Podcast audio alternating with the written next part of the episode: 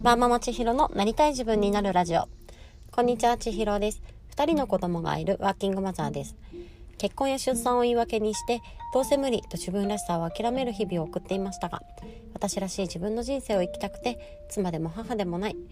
理想の自分を叶える道を模索しています。このラジオでは、そんな試行錯誤についてお話をしております。今日は11月30日、えー、今月も最終日となりました、えー、ただ1週間の始まりでもあります。皆さんはいかがお過ごしでしょうか。えー、私はですね昨日ちょっとツイッターでもツイートしたんですが、えー、昨日ですね私生きてて人生最大の大失敗、えー、を起こしてしまいました。大失敗を起こしたっていうのもおかしいんですけどあのうん、自分でも引くくらい自分のポンコツぶりを発揮しておりまして大失敗をしております。でうーんまあね気持ちが全然こうぐちゃぐちゃぐちゃぐちゃずっとしていてうーん何よりもねこんなことになってしまったことを悔やんでもしょうがないんですけどめちゃめちゃ落ち込んでいます。でこれがねなんかもうついねこの思考停止したいって思うんですよ。もう何かのせいにしてそのもう自分はポンコツだからしょうがないんだとか今私前役なんですけど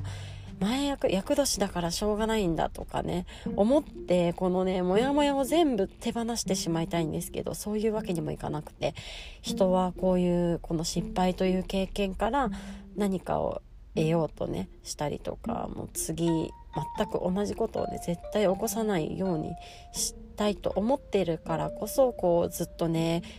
この失敗しちゃったことについてこうとらわれていたりとか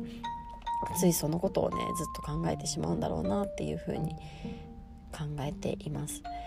ただこの気持ちをちょっと変えたいなっていうのもあってまあねこの落ち込みからはちょっとなんかもうすぐねどうにかしてこの解消できるっていうかねすっかり忘れられるものではないのでそのくらいちょっと打撃が強くて。なのであのうまく折り合いをつけながらというかうまくね自分でうまく消化させながら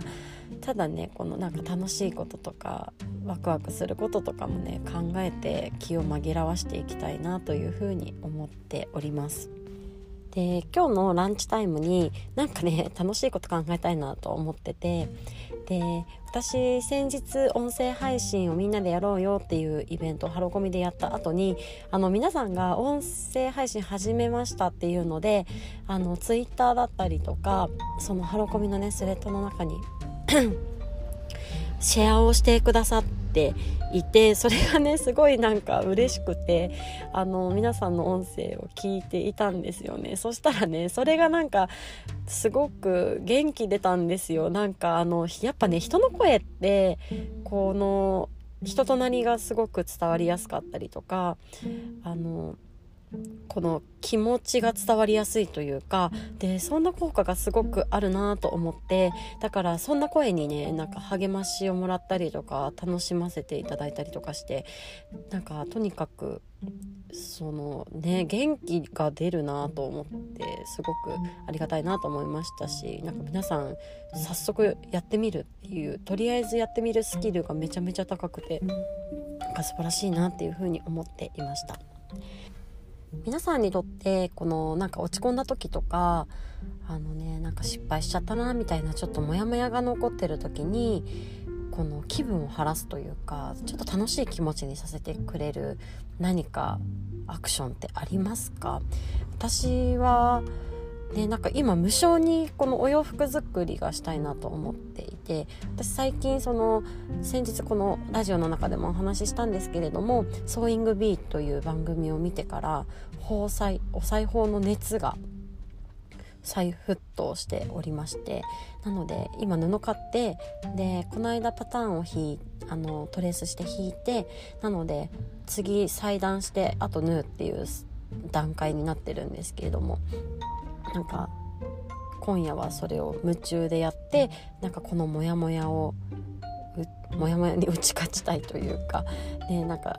余計なこと何も考えずにこう好きなことに没頭したいなっていうのを考えています。今日はちょっとね何もあんまり考えられなくてこんなちょっと日記みたいなお話になってしまったんですけれどもとにかくねちょっと落ち込んでいる時は好きなことをやって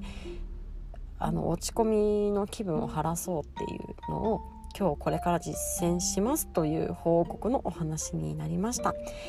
はい。では今日もこんなお話ですが最後まで聞いていただいてありがとうございます。ちょっと明日からは気持ちを切り替えてあのいつも通りのこのラジオ配信をできたらなというふうに思っております。ではまた明日。